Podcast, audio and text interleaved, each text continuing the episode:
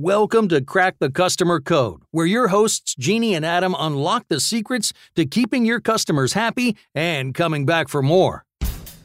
So Jeannie, you want to know what has been really cool about 2020? Because I know 2020's been a little tough. It's been very tough, and it's hard to find the silver lining. But I want to bring some positivity. Ask me what's been cool. I'm waiting. You want to know? Yeah.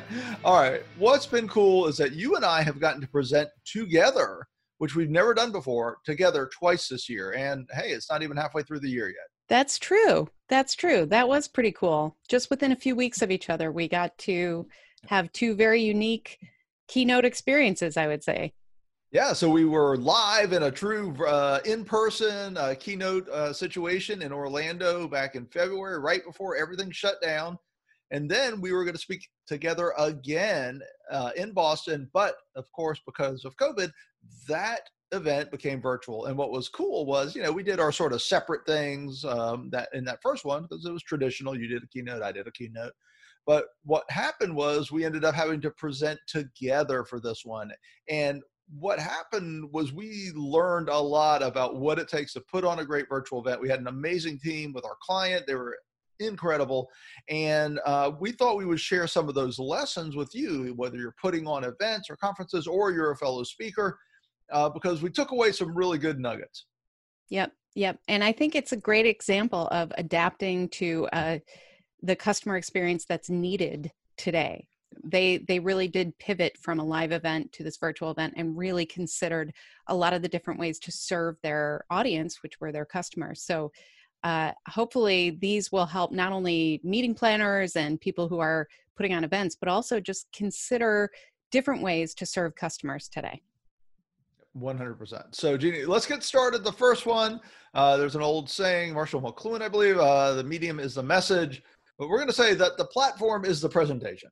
Mm-hmm. And what does that mean? The platform that we're on, whatever you use, whether it be some sort of, you know, webinar software or other technology, is going to dictate so much of how you deliver the experience to the audience and what the experience is for your team and the speakers. Mm-hmm. Absolutely. And so really considering how can you adapt what you're doing for the actual experience that the attendees are having. I think that's really, really important. And so we did that with our keynote conversation, going back and forth, making sure that we provided enough engagement instead of the traditional kind of being on stage for, 30, 45 minutes. That's how we adapted. And I thought that it was really a great lesson on making sure that you're present for the platform. Well, yeah, because we had to ask ourselves, okay, what will be different about this? Mm-hmm. How does the audience react? And we do this, you do virtual training on LinkedIn, and we've got virtual customer service training that we offer. We do that recorded, we do that live sometimes. And one of the things we always look at is the difference between our in-person workshops and our virtual workshops. And, if a client's talking to me and they're like, hey, we want to do this, this, and this. And I say, that's going to be this many hours. And then I say, hey, there's a hard break. We don't go past this amount of time because it's just not going to be effective. So if we want to do more, if we want to cover that content, we're going to break it up. And we had to look at that. Like, okay, was the traditional 45-minute keynote going to work? And in thinking about it, we decided it really was not going to be the most effective thing. So you've got to adapt to the platform and understand that it requires a different type of presentation. Absolutely. And the next thing we want to give you as a takeaway here is that just like that example, when you're at a live event and you're speaking, you can really interact with that audience energy. You can really see that people in the back row might need to be brought in a little bit differently than people in the front row. But when you're doing a virtual event, you have to understand the view from the digital front row, because guess what? Everybody has a front row seat. Yep. Everybody not only has a front row seat, but they're a lot closer than they might be. It might feel a little different instead of really considering how, on a stage, you might really raise your volume to make a point. You might walk around the stage in different ways. When you're this close, when you're just eye to eye with your audience member, you have to consider, okay, what does that really feel like? How can we present this content in the way that makes sense for that person, that one individual sitting there watching this from their computer? So you really have to understand that view from that digital front row. Yeah, and here's the thing, Jeannie, there's a digital back row too, because what you can do at home is you can pretend you're in the back row where no one can see you and be on your iPad and be on your phone and be on your laptop and be talking to your kids and petting your dog and doing all these kinds of different things. So that's why the engagement's even more important, because it's just so easy. There's not that investment. There's not that buy-in of going to the live event and saying, oh, I need to soak as much value out of this as I can. And that's so, right. It really changes everything. Now, the other thing, so this is our third point, is to remember that the digital stage is still a stage. Now, when you think about stage design, particularly at the bigger conferences, right, there's a lot put into design, where the screens are, how the lights hit, what the dressing around the stage is, what the AV is, the colors, the branding, how that fits in, the arrangement of the chairs. Well, virtually, you've got some similar things, right? You've got to figure out how that stage looks. Like for us, one of the things we decided was we were going to make sure we had similar backgrounds, similar clothing, sort of levels and colors and things like that, right? Mm-hmm. Yeah, we really spent some time trying to make sure that it wouldn't be too jarring, when somebody was switching back and forth between us, that if I'm this close and you were standing far away, that would be really weird. So we really worked on making sure that we were aligned so that the audience would benefit from that. They could really pay attention to the content instead of kind of that feeling of going from one design to another. So really considering that wherever you are presenting from is a stage, whether you are aware of it or not. Sometimes, if I have a virtual event right now, sometimes people walk behind me on my stage. So you have to pay attention to those things too. How can you make sure that you are really prepared and that everybody you live with right now is prepared to give you that stage in that moment? Yep, 100%. So Jeannie, did we take anything away, anything else? Well, sure, of course we did. I think one of the things that we have to remember as part of that stage as well is that the technology of this, the whole design of that technology, the whole execution of that technology, that is the conference space.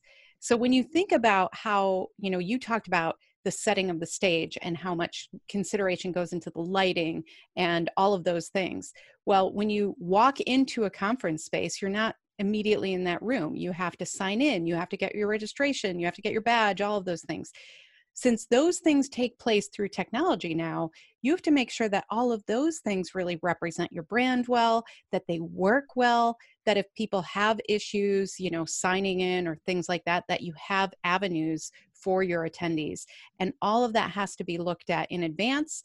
And all of that has to reflect the experience that you want your attendees to have.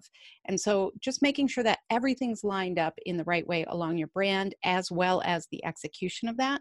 And thinking through all those things that can go wrong for your attendees as they're walking through that. You won't have somebody there at the door saying, welcome, let me show you to the, Arizona room or whatever they call it. Then, you have this other way that you can guide them through that process. Yeah. Well, one thing we can say about the virtual events is we don't spend 20 minutes. Like, do you know where Sequoia 4 is? Sorry, where's Sequoia 4, right? Lugging around laptop and everything exactly. Else. Like you got your whole bag. You're like, oh, here's the conference bag. Yeah. But to your point, Jeannie, it's think about UX. It's really a UX question, right? Mm-hmm. And the user experience. Now you're thinking about we're talking about digital UX, which is a part, of course, of our traditional events too right now. But now it's the whole event. So now it's what does the landing page look like? How does it look once we get in? What happens when we're in there? How are the presentations arranged? How's the live stream arranged next to the stuff that was pre-recorded? Can people go back? Right there. So there's a whole big UX question to make sure that the conference design is on brand and on point and matches the stage and, or, at least coordinates with the stage. Right. So I think there's a lot there. Now, when we talk about technology, Jeannie, let me ask you, does it always work? 100% no. Well, 100% is rough, but yes, 100% no. And that's the thing. You got to prepare for the unexpected. And of course, you're taking principles from the live in-person conferences, which you have to do there. But now you've got to look at what are the choke points? What are the things that can really affect the event? email deliverability, just in the registration process. Are your emails going to junk or spam? Mm-hmm. Of course, internet connection for the main hosting, whatever, you know, if you're using a webinar platform, whatever that technology is, but then you've got all the individual internet connections of your speakers. Mm-hmm. Yeah, there are so many things to consider here. And I think one of the things that you don't have the advantage of when you are in a virtual event is sometimes you're presenting just to a camera. You are not necessarily aware of what's working as a speaker or not. You can't wave to the AV guy and say, my mic's not working. Right. And so I think part of this is also making sure that you have that support, that back channel communication. I think that's really important, so that you have a way to communicate if something isn't going right. And, you know, everybody knows how to adapt in that moment so that you're really prepared for the unexpected. Right. And that's having, quite frankly, the adequate resources, the staffing to do that, mm-hmm. having enough people on event day or before event day, you know, working on the event, preparing, being ready. You know, we had the little voice in our ear in case anything was going yep. wrong, right? Yep. All those kinds of things are crucial, particularly with a live event, really. It really mm-hmm. matters. And you've just got to prepare. You've got to really sit down and go, what are our risk factors? What are the what are the things that can go wrong? How does Murphy get in the room, and how do we kick his butt back out, right? That's right. That's right. So how about we run it down here? What are the 5 things that we want people to know about creating an exceptional virtual event? All right. Well, remember, the platform is the presentation. It completely changes how you approach your presentation and how the audience reacts to it. And understand the view from the digital front row. Really think about those attendees. Think about the experience that they're having and how you can adapt to what they need today. And remember, the digital stage is still a stage. You want to treat it like that. You want to put some design and thought into how it's going to be branded, how it's going to look, how you can have consistency, or, you know, in something approaching consistency in the event, right? That's right. And the technology is the conference space. So make sure that everything that you send out really represents that brand, that event, but also that you're really making sure that the technology is supporting the event that you want to provide for your individuals, that user experience throughout. Yep. And finally, 5th one is prepare for the unexpected. Because you know what, Jeannie? Murphy's right over there. It's right around the corner. And I apologize to all the Murphys out there. But yeah, I mean, stuff's going to go wrong. It's technology based. So you just know stuff is going to go wrong. Prepare for it. Really try to figure out what are your 80-20 risks and how can we either have backups for them or negate them completely. Yeah. Yeah. So it was super fun to present with you both live in Orlando and virtually just a few weeks ago. So it was a cool way to really explore the space and hopefully provide a lot of value for the audience and our client, who we adored. Yes, and awesome. Yeah. And so, you know, if you guys are looking for ways to do this well, feel free to hit us up with questions here. And we'll, you know, we're always willing to experiment too, right? Like, that's what part of this is too. We need to innovate and make sure that we are responding to the moment, to the experience, which I feel good that we did. Yeah, 100%. And if you were looking for customer experience keynote speakers, virtual, you got us right here. There so, you all right, go. Well, Jeannie, what is it we do at the end of every podcast? I think we sign off. Is that what we call it? By we, I mean you, but yes, yeah, exactly. Well, thank you guys. Thank you for listening to Crack the Customer Code for more than 400 episodes. It's such an honor to be here with you today and every day. And, you know, we are part of C-Suite Radio, so check out C-SuiteRadio.com when you get a chance for a lot of other business content. We so appreciate you being here with us. I'm Jeannie Walters. You can learn more about me, our journey mapping programs, our virtual keynotes, our virtual training and workshops, all of those great things at experienceinvestigators.com. And I'm Adam Toporek. You can find me at customersatstick.com. Learn all about our customer service training, virtual, of course, as well as my virtual keynote speaking and customer experience advisory. Until next time, take care of yourself. And take care of your customers.